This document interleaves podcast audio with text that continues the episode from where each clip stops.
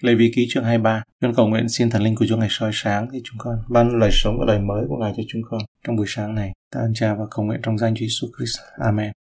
Câu 1 đến uh, câu 3 Đức Giê-hô-va lại phán cùng môi xe rằng, hãy truyền cho dân Israel rằng, này là những ngày lễ của Đức Giê-hô-va các ngươi, hãy rao truyền ra các hội thánh. Người ta làm việc trong 6 ngày, nhưng qua ngày thứ bảy là ngày sa-bát, một ngày nghỉ. Trong bản dịch khác thì có thêm chữ trọng thể, tức là một sự nhóm hiệp thánh. Đừng làm một công việc gì, ấy là lễ sa-bát của Đức Giê-hô-va trong những nơi các ngươi ở. Chương này nói về những ngày lễ của Chúa, liệt kê ra các cái kỳ lễ, nhất là ngày Sa-bát. Chương này giới thiệu với chúng ta bảy lễ hàng năm mà dân Israel cử hành. Những kỳ lễ này rất là phong phú với ý nghĩa biểu tượng và tiên tri. Ngày thứ bảy là ngày sa bát, ngày nghỉ trọng thể, ngày lễ trọng thể. Câu 4 đến câu 5. Này là những lễ của Đức Giê-hô-va, tức những sự họ nhóm hiệp thánh các ngươi phải rao truyền ra khi đến kỳ nhất định. Đến ngày 14 tháng riêng vào buổi chiều tối, ấy là lễ vượt qua của Đức Giê-hô-va. Theo lịch của các ngày lễ của người Do Thái, tháng đầu tiên được gọi là tháng Nisan. Lễ vượt qua được tổ chức vào ngày 14 của tháng Nisan hàng năm. Lễ vượt qua nhằm kỷ niệm sự giải cứu của Israel khỏi Ai Cập và với sự hy sinh của chiên con cho mỗi gia đình cho thấy huyết của chiên con đã ngăn chặn sự phán xét của Đức Chúa Trời đối với mỗi gia đình Israel như thế nào. Câu 6 đến câu 8 qua ngày rằm tháng này, ấy là lễ bánh không men để kính trọng Đức Giê-hô-va. Các ngươi sẽ ăn bánh không pha men trong 7 ngày. Ngày đầu các ngươi sẽ có một sự nhóm hiệp thánh, chẳng nên làm một công việc xác thịt. Trong 7 ngày các ngươi phải dâng cho Đức Giê-hô-va những của lễ dùng lửa dâng lên. Đến ngày thứ bảy sẽ có một sự nhóm hiệp thánh nữa. Các ngươi đừng làm một công việc xác thịt nào hết. Lễ bánh không men là một kỷ niệm kéo dài một tuần ngay sau lễ vượt qua, từ ngày 15 Nisan cho đến 21 tháng Nisan. Ngày lễ này cho thấy sự trong sạch mà Israel bước vào được minh họa bằng việc chỉ ăn bánh không men, men tượng trưng cho tội lỗi. Sau lễ, sau sự giải cứu bằng huyết ở trong lễ vượt qua. Câu 9 câu 14 Đức Giê-hô-va lại phán cùng môi xe rằng Hãy truyền cho dân Israel rằng khi nào các ngươi đã vào xứ mà ta sẽ ban cho và đã gặt mùa màng rồi thì hãy đem đến cho thầy tế lễ một bó lúa đầu mùa của các ngươi. Qua ngày sau lễ sa bát, thầy tế lễ sẽ dâng bó lúa đưa qua đưa lại trước mặt Đức Giê-hô-va, hầu cho bó lúa đó được nhậm. Chính ngày dâng bó lúa đưa qua đưa lại đó, các ngươi cũng phải dâng cho Đức Giê-hô-va một chiên con giáp năm, không tỳ vết chi, đang làm của lễ thiêu và dâng thêm một của lễ chay bằng 2 phần 10 bột lọc chế dầu, làm của lễ dùng lửa dâng lên, có mùi thơm cho Đức Giê-hô-va, với một phần tư hin rượu làm lễ quán. Các ngươi chớ ăn hoặc bánh hoặc hột lúa rang hoặc lúa đương ở trong ré cho đến chính ngày này, tức là ngày các ngươi đem dâng của lễ cho Đức Chúa Trời mình. Mặc dầu ở nơi nào, ấy là một lệ định đời đời cho con cháu các ngươi. Ngày sau ngày sa bát của lễ vượt qua là thời gian để dâng hoa quả đầu mùa cho Đức Chúa Trời. Ý tưởng là dâng những nhánh lúa chín đầu tiên cho Đức Chúa Trời với mong đợi một mùa thu hoạch lớn hơn sắp đến. Hoa quả đầu tiên trong lễ vượt qua sẽ là lúa mạch, sẽ chín ở những khu vực ấm hơn vào đầu tháng 3. Câu 15 đến câu 21 Kể từ ngày sau lễ sa bát là ngày đem bó lúa dâng đưa qua đưa lại, các ngươi sẽ tính 7 tuần lễ trọn. Các ngươi tính 50 ngày cho đến ngày sau của lễ sa bát thứ bảy thì phải dâng một của lễ chay mới cho Đức Giê-hô-va. Các ngươi hãy từ nhà mình đem đến hai ổ bánh làm của lễ dâng đưa qua đưa lại. Bánh đó làm bằng 2 phần 10 bột lọc hấp có pha men, ấy là của đầu mùa dâng cho Đức Giê-hô-va. Các ngươi cũng phải dâng luôn với bánh bảy chiên con giáp năm chẳng thì vết chi, một con bò tơ, hai con chiên được với của lễ chay, và lễ quán cặp theo đang làm của lễ thiêu tế Đức Giê-hô-va. Ấy là một của lễ dùng lửa, sông, có mùi thơm cho Đức Giê-hô-va. Các ngươi cũng phải dâng một con dê được đang làm của lễ chuộc tội và hai chiên con giáp năm đang làm của lễ thủ ân. Thầy tế lễ sẽ lấy các của lễ đó với hai ổ bánh bằng lúa đầu mùa và hai chiên con dâng đưa qua đưa lại trước mặt Đức Giê-hô-va. Các vật đó sẽ biệt riêng ra thánh cho Đức Giê-hô-va và thuộc về thầy tế lễ. Các ngươi hãy rao truyền sự nhóm hiệp tránh một ngày đó phải có một sự nhóm hiệp thánh chớ nên là một công việc xác thịt nào, ấy là một lệ định đời đời cho dòng dõi các ngươi, mặc dầu ở nơi nào. Kể từ ngày sau lễ sa bát là ngày đem bó lúa dâng đưa qua đưa lại, nghĩa là 50 ngày sau ngày lễ trái đầu mùa. Khi thu hoạch xong lúa mì, Israel cử hành lễ ngũ tuần bằng cách đem một lễ vật mới dâng cho Chúa, dâng cho Đức Giê-hô-va bằng cách đưa qua đưa lại hai ổ bánh có men dâng lên cho Ngài. Câu 22. Khi các ngươi gặt lúa trong xứ mình, chớ gặt tận đầu đồng và chớ mót lúa sót lại. Hãy để phần đó cho người nghèo và cho kẻ khách ngoại bang. Ta là Jehovah, Đức Chúa Trời của các ngươi. Điều này lặp lại, mạng lệnh ở trong Lê Vi Ký chương 19 câu 9 đến câu 10. Đây là luật cung cấp phương tiện cho người nghèo và người kiều ngụ. Họ kiếm ăn bằng cách làm việc cho chính họ và họ thu lượm những gì còn sót lại. Đây là một lời nhắc nhở thích hợp ngay sau luật sa bát liên quan đến lễ thu hoạch ở trong lễ ngũ tuần. Câu 23 đến 25. Đức giê va lại phán cùng môi xe rằng, hãy truyền cho dân Israel rằng, ngày mùng 1 tháng 7 sẽ có cho các ngươi một ngày nghỉ, một lễ kỷ niệm lấy tiếng kèn thổi và rao truyền, tức là một sự nhóm hiệp thánh vậy. Chứ là một công việc xác thịt nào phải dâng các của lễ dùng lửa cho Đức Giê-hô-va. Vào ngày đầu tiên của tháng Tishri, theo lịch ngày lễ của người Do Thái, thì lễ thổi kèn được tổ chức, kèn được thổi và với mục đích để tập hợp dân sự của Đức Chúa Trời lại với nhau cho một cuộc triệu tập thánh. Câu 26 đến 32 Đức Giê Va cũng phán cùng môi xe rằng Ngày mùng 10 tháng 7 này là ngày lễ chuộc tội, các ngươi sẽ có sự nhóm hiệp thánh, hãy ép tâm hồn mình và dâng cho Đức Giê-hô-va các của lễ dùng lửa dâng lên. Ngày đó chẳng nên làm công việc nào vì là ngày chuộc tội. Trong ngày đó phải làm lễ chuộc tội cho các ngươi trước mặt Đức Giê-hô-va, Đức Chúa Trời mình. Trong ngày đó hễ ai không ép tâm hồn mình sẽ bị trút khỏi dân sự mình và hễ ai làm một công việc gì thì ta sẽ diệt họ khỏi dân sự mình. Các ngươi chẳng nên làm công việc chi hết. Ấy là một lệ định đời đời cho dòng dõi các ngươi mặc dầu ở nơi nào. Ấy sẽ là một lễ sa bát, một ngày nghỉ cho các ngươi. Các ngươi phải ép tâm hồn mình. Ngày mùng 9 tháng đó, các ngươi phải giữ lễ sa bát mình từ chiều nay đến chiều mai. Vào ngày thứ 10 của tháng Tishri, dân chúng lại nhóm họp để tổ chức một cuộc hội họp thánh. Nhưng đây không phải là một bữa tiệc ăn mừng mà là một ngày để ép linh hồn mình, bày tỏ sự buồn đau trong việc khiêm tốn, nhận ra tội lỗi của mình và cần được sự chuộc tội. Nghe ép linh hồn mình, tức là làm khổ linh hồn mình. Các thủ tục cụ thể của thầy tế lễ cho ngày lễ chuộc tội đã được mô tả trong Lê Vi Ký chương 16. Đoạn này ghi lại mạng lệnh cho dân Israel phải dành ngày đó là một ngày suy tư, một ngày suy gẫm, long trọng câu 33 cho đến 44. Đức yêu va lại phán cùng môi xe rằng Hãy truyền lệnh cho dân Israel rằng Ngày rằm tháng 7 này là lễ lều tạm, trải qua 7 ngày đặng tôn kính Đức yêu va Ngày thứ nhất sẽ có sự nhóm hiệp thánh, các ngươi chẳng nên làm một công việc xác thịt nào. Trong 7 ngày phải dâng các của lễ dùng lửa, dâng cho Đức Giê-hô-va. Qua ngày thứ 8 các ngươi có một sự nhóm hiệp thánh nữa, cũng dâng của lễ dùng lửa, dâng cho Đức Giê-hô-va. Ấy sẽ là một hội trọng thể, chớ là một công việc xác thịt nào hết. Đó là những lễ trọng thể của Đức Giê-hô-va mà các ngươi phải rao truyền là sự nhóm hiệp thánh, đặng dâng cho Đức Giê-hô-va những của lễ dùng lửa dâng lên, của lễ thiêu, của lễ chay, của lễ thù ân, lễ quán, vật nào đã định theo ngày ấy. Ngoài ra các ngươi phải giữ phải cứ giữ lễ sa bát của Đức Giê-hô-va, cứ dâng cho Ngài các lễ vật mình, các của lễ khấn nguyện và lạc ý. Nhưng đến ngày rằm tháng 7, khi các ngươi đã thu hoạch thổ sản mình rồi, hãy giữ một lễ cho Đức Giê-hô-va trong 7 ngày. Bữa thứ nhất sẽ là ngày nghỉ và bữa thứ 8 cũng sẽ là ngày nghỉ. Bữa thứ nhất các ngươi phải lấy trái cây tốt màu tàu trà là, nhành cây rậm và cây dương liễu, rồi vui mừng trong bảy ngày trước mặt Đức Giê-hô-va, Đức Chúa Trời của các ngươi. Mỗi năm vào tháng 7, các ngươi phải giữ lễ này cho Đức Giê-hô-va như vậy trong bảy ngày. Ấy là một lệ định đời đời cho dòng dõi các ngươi. Hết thảy ai sanh trong dòng Israel sẽ ở nơi trại trong bảy ngày, hầu cho dòng dõi các ngươi biết rằng khi ta đem dân Israel ra khỏi xứ Egypto, ta cho họ ở trong những trại. Ta là Giê-hô-va, Đức Chúa Trời của các ngươi. Ấy vậy, môi xe truyền cho dân Israel biết các lễ của Đức Giê-hô-va là lễ nào. Vào ngày thứ 15 của tháng Do Thái, Tishri, theo như lịch các ngày lễ của họ. Lễ các lều tạm là thời gian để vui mừng về sự giải cứu và sự cung ứng của Đức Chúa Trời cho Israel trong thời gian họ đi lang thang trong đồng vắng. Một thời gian khi đã đến đất hứa, nhìn lại với lòng biết ơn về tất cả những gì Đức Chúa Trời đã làm để cung cấp và cung ứng chăm lo cho họ trong thời gian của đồng vắng. Vào ngày đầu tiên sẽ có một ngày nghỉ trong ngày sa bát và vào ngày thứ 8 cũng sẽ là một ngày nghỉ nữa. Các lễ lều tạm bắt đầu và kết thúc trong yên nghỉ. Lễ các lều tạm được bắt đầu và kết thúc trong yên nghỉ. Đó là tất cả về lễ kỷ niệm, sự nghỉ ngơi và sự vui vẻ. Ở đây chúng ta cũng thấy sự phúc lành xã hội lớn lao mà Đức Chúa Trời đã dự định trong ngày sa bát và trong các lễ. Trong các nền văn hóa cổ đại khác không có ngày nghỉ nào và không có một ngày lễ nào. Ở đây, Đức Chúa Trời đã ra lệnh cho cả ngày nghỉ và cho cả các ngày lễ. Tất cả đều hướng về Ngài.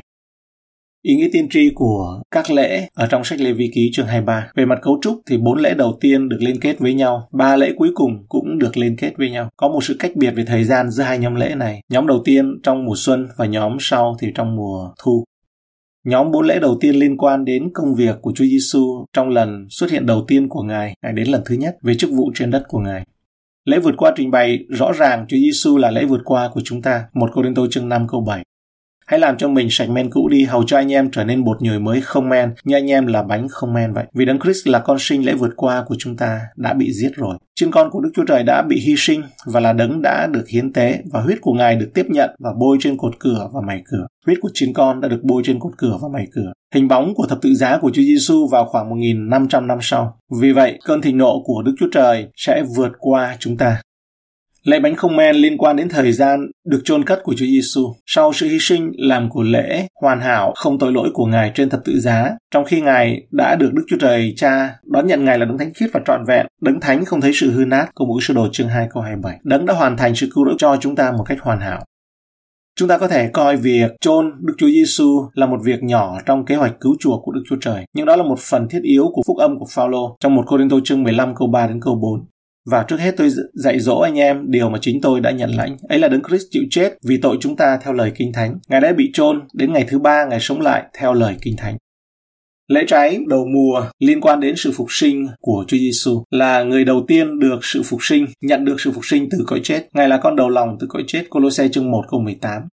Ấy cũng chính Ngài là đầu của thân thể, tức là đầu hội thánh. Ngài là ban đầu, sanh trước nhất từ trong những kẻ chết, hầu cho trong mọi vật Ngài đứng đầu hàng và đã trở thành trái đầu mùa của những người đã ngủ. Đấng Christ là trái đầu mùa, sau đó là những người thuộc về Đấng Christ khi tái lâm. Một Cô Đô chương 15 câu 20. Nhưng bây giờ, Đấng Christ đã từ cái chết sống lại, Ngài là trái đầu mùa của những kẻ ngủ, và vì trưng bởi một người mà có sự chết thì cũng bởi một người mà có sự sống lại của những kẻ chết.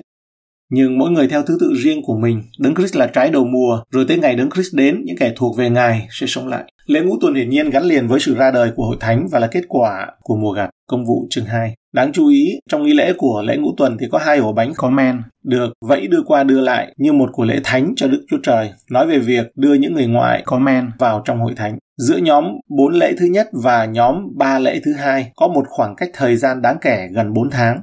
Đáng kể là thời kỳ thu hoạch ở Israel, ngay cả khi thời đại hiện tại của chúng ta đang là thời kỳ thu hoạch của hội thánh, cho đến khi dân ngoại nhập vào được đủ số. Roma chương 11 câu 25 Và hỡi anh em, tôi không muốn anh em chẳng biết sự mầu nhiệm này, anh em khoe mình khôn ngoan chăng? Ấy là một phần dân Israel đã xa vào sự cứng lòng, cho đến chừng nào số dân ngoại nhập vào được đầy đủ.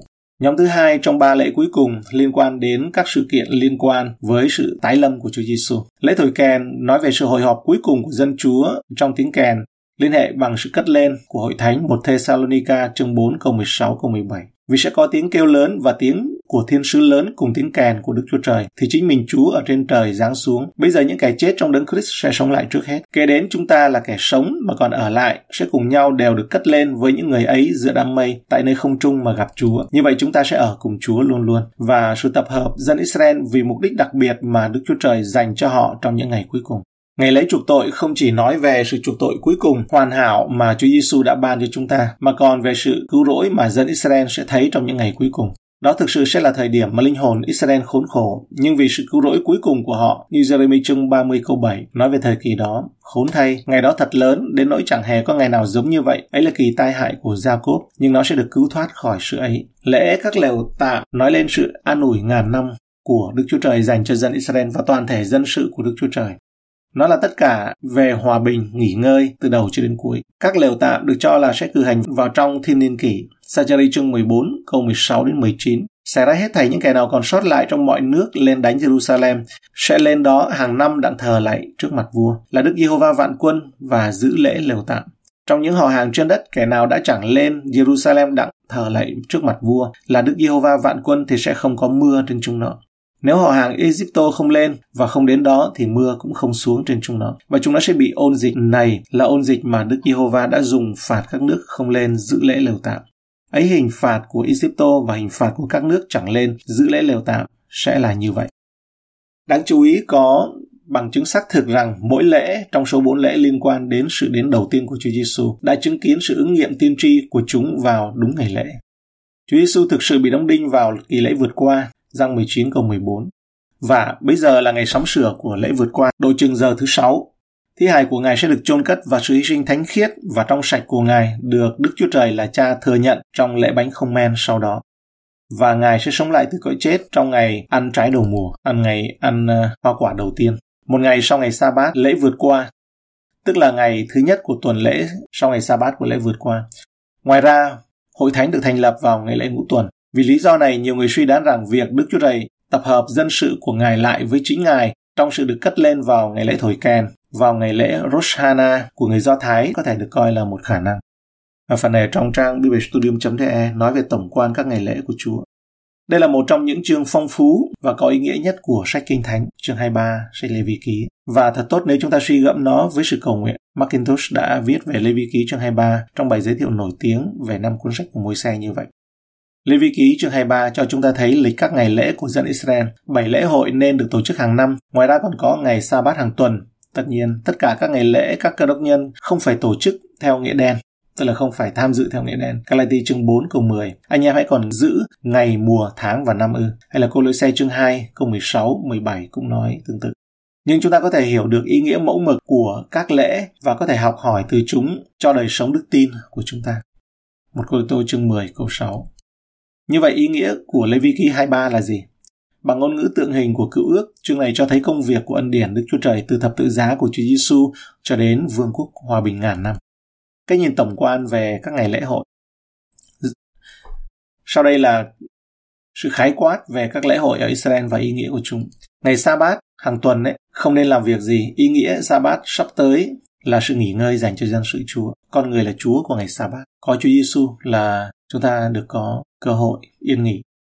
Lễ vượt qua vào ngày 14 tháng riêng, Trên con của lễ vượt qua bị giết thịt ý nghĩa, cái chết, sự chết của Đấng Christ làm nền tảng của con đường về thiên quốc cho chúng ta. Lễ hội bánh không men từ ngày 15 đến ngày 21 tháng riêng chỉ được phép ăn bánh không men, có nghĩa là toàn bộ cuộc đời của người được cứu chuộc, được đánh dấu bằng sự trong sạch và chân lý. Lễ bó lúa đầu tiên, lễ trái đầu mùa đấy, vào ngày chủ nhật sau lễ vượt qua. Bó lúa đầu tiên của vụ thu hoạch được đem dâng cho Đức Chúa Trời, ý nghĩa là sự phục sinh của Chúa Giêsu Christ. Ở đây chúng ta để ý là như vậy thì có hai lễ trùng nhau, là lễ dâng trái đầu mùa và lễ ăn bánh không men nó trùng nhau. Bởi vì lễ ăn bánh không men là từ ngày 15 là sau lễ vượt qua thì lễ trái đầu mùa cũng là là ngày 15 là ngày chủ nhật đấy, sau lễ vượt qua. Ngày lễ, các tuần lễ hay là nó, nó nằm trùng ở trong cái lễ trái đầu mùa. Lễ các tuần lễ là vào chủ nhật thứ bảy sau lễ trái đầu mùa hay là còn gọi là lễ ngũ tuần đấy. Ngày lễ này ấy, thì dâng của lễ chay, của lễ thức ăn mới có men dâng lên cho Chúa. Nghĩa là Chúa Thánh Linh giáng xuống để thành lập hội thánh. Ngày lễ thổi kèn vào mùng 1 tháng 7, tiếng kèn được thổi để tưởng nhớ ý nghĩa sự trở lại của Đấng Messi và sự kêu gọi những người trên đất của Đức Chúa Trời vào cuối ngày. Ngày lễ chuộc tội ngày mùng 10 tháng 7. Của lễ chuộc tội được đưa ra cho những người kiêng ăn. Ý nghĩa sự ăn năn của dân Israel và sự họ dọn lòng đón nhận Đấng Messi của họ. Đấng đã thực hiện sự chuộc tội trên thập tự giá. Ngày lễ lều tạm từ ngày 15 đến 22 tháng 7, dân chúng vui sống ở trong nhà tạm, ý nghĩa niềm vui của Israel trong vương quốc hòa bình. Bốn lễ đầu tiên được lễ gọi là lễ hội trong mùa xuân của năm. Trong phân loại học thì chúng có liên quan đến sự uh, đến lần đầu tiên của Chúa Giêsu Christ. Trong những lễ hội đã được ứng nghiệm bởi những lễ hội này đã được ứng nghiệm bởi Chúa Giêsu Christ đã đến và Ngài đã chết, Ngài đã sống lại và Ngài đã thăng thiên. Đức Thánh Linh đã giáng xuống. Ba lễ hội cuối cùng là lễ hội mùa thu. Chúng có liên quan đến sự tái lâm của Đấng Christ nhưng lễ hội này vẫn chưa được ứng nghiệm. Ngay ở đầu chương này người ta nhấn mạnh rằng chúng là những ngày lễ của Chúa. Đức Chúa Trời gọi chúng là đây là những kỳ lễ của ta trong chương 23 câu 1 câu 2 đấy. Nhưng khi Chúa Giêsu còn ở trần gian, Chúa Thánh Linh nói những ngày lễ là lễ của dân Do Thái. Nó sách răng chương 5 câu 1. Kế đó có một ngày lễ của dân Juda, Đức Chúa Giêsu lên thành Jerusalem. Chương 6 câu 4. Và lễ vượt qua là lễ của dân Juda gần tới. Chương 7 câu 2 và ngày lễ của dân Juda được gọi là lễ lều tạm gần đến đều là sách giang hết. Các cuộc họp nhằm thánh, các cuộc nhóm họp thánh được cho là tập trung xung quanh Đức Chúa Trời dường như đã biến thành hình thức. Ngày sa bát có một vị trí đặc biệt ở trong Lê Vi Ký chương 23. Một mặt nó được tính trong số các lễ. Câu 2 đấy, đó là một lễ hội đặc biệt, một thời điểm đặc biệt và cũng là ngày nghỉ hàng tuần nữa, mặt khác là ngày nghỉ hàng tuần. Ngày sa bát là lời nhắc nhở về sự nghỉ ngơi trong công cuộc sáng tạo của Đức Chúa Trời. Xuất Đề Di Tô Ký chương 20 câu 11 Bởi vì trong 6 ngày Đức Yêu va đã dựng nên trời, đất, biển và muôn vật ở trong đó. Qua ngày thứ bảy thì ngày nghỉ, vậy nên Đức Yêu va đã ban phước cho ngày nghỉ và làm nên ngày thánh. Tuy nhiên, nó không được thiết lập cho đến khi dân Israel được cứu khỏi Ai Cập. Phục truyền trong chương 5 câu 12 đến 15. Ngày sa bát trở thành dấu hiệu giao ước của dân sự trên đất của Đức Chúa Trời. Xuất Ai Cập ký chương 31 câu 13. Phần ngươi hãy nói cùng dân Israel rằng, nhất là các ngươi hãy giữ ngày sa bát ta, vì là một dấu giữa ta và các ngươi trải qua mọi đời, để thiên hạ biết rằng ta là Đức Yêu Va làm cho các ngươi nên thánh. Mặt khác, những dân tộc khác không bao giờ được lệnh phải giữ ngày sa bát. Về mặt điển hình, ngày sa bát nói lên mục tiêu lớn lao của Đức Chúa Trời. Đức Chúa này muốn nghỉ ngơi trong niềm vui sướng khi nhìn thấy tác phẩm của Ngài và Ngài muốn mọi người tham gia vào phần còn lại này. Bởi vì vậy, toàn bộ lời dạy trong Lê Vi ký chương 23 là về các ngày lễ của dân Israel, bắt đầu với sự kết thúc của đường lối Đức Chúa Trời. Nghĩa là những kỳ lễ này mang tính tiên tri vào ngày cuối cùng. Không có gì lạ trong lời Đức Chúa Trời khi mục tiêu của Đức Chúa Trời được đề cập ở phần đầu và sau đó là con đường đi đến đó được trình bày tiếp theo ở trong những lời tiên tri. Ví dụ như trong Thi Thiên 84, Esai 52, 13 đến 53 hay trong Răng chương 14 đến 16, con đường đi đến đó, đến sự kiệm. Các đốc nhân chúng ta đã tìm thấy sự yên nghỉ cho tấm lòng, cho lương tâm, cho trái tim trong đấng Christ. Nhưng chúng ta vẫn sống trong một thế giới đầy bất ổn. Thật là tốt biết bao khi biết rằng dân sự Chúa vẫn còn một ngày sa bát nữa dành cho những kẻ tin. Hebrew chương 4 câu 9. Vậy thì còn lại một ngày yên nghỉ cho dân Đức Chúa Trời. Chúng ta đang chờ đợi một cách vui vẻ và chắc chắn trong câu 10 vì ai vào sự yên nghỉ của Đức Chúa Trời thì nghỉ công việc mình, cũng như Đức Chúa Trời đã nghỉ công việc của Ngài vậy. Và chúng ta phải làm gì? Câu 11 đến 13 thì nói tiếp, thì trả lời rằng Vậy chúng ta phải gắng sức vào sự yên nghỉ đó, hầu cho không có một người nào trong chúng ta theo gương kẻ chẳng tin kia mà vấp ngã. Bởi vì lời của Đức Chúa Trời là lời sống và linh nghiệm, sắc hơn gươm hai lưỡi, thấu vào đến nỗi chia hồn, linh cốt tủy, xem xét tư tưởng và ý định ở trong lòng. Chẳng có vật nào được giấu kín trước mặt Chúa, nhưng thảy đều trần trụi và lộ ra trước mắt đấng mà chúng ta phải thừa lại. Cảm ơn Chúa đây là cái bài học chúng ta học ở trong ờ, chương này. Ờ, cầu nguyện và xin Chúa ngài soi sáng và hướng dẫn cho chúng con qua đây được thấy hình bóng của Chúa Giêsu Christ ờ, của chúng con trong các kỳ lễ này. Tức là những ngày lễ của Đức Chúa Trời đều chỉ về Đấng Christ, lễ vượt qua ý nghĩa cho sự Chúa Giêsu chịu chết. Lễ bánh không men, Chúa Giêsu loại bỏ men ra khỏi tội lỗi. Lễ trái đầu mùa, Chúa Giêsu sống lại từ cõi chết. Lễ ngũ tuần, Ngài đổ Đức Thánh Linh xuống và lễ thổi kèn thông báo về sự trở lại tái lâm của Chúa. Lễ chuộc tội, Ngài là đấng phán xét. Và lễ lều tạm nói về tiệc cưới của chiên con.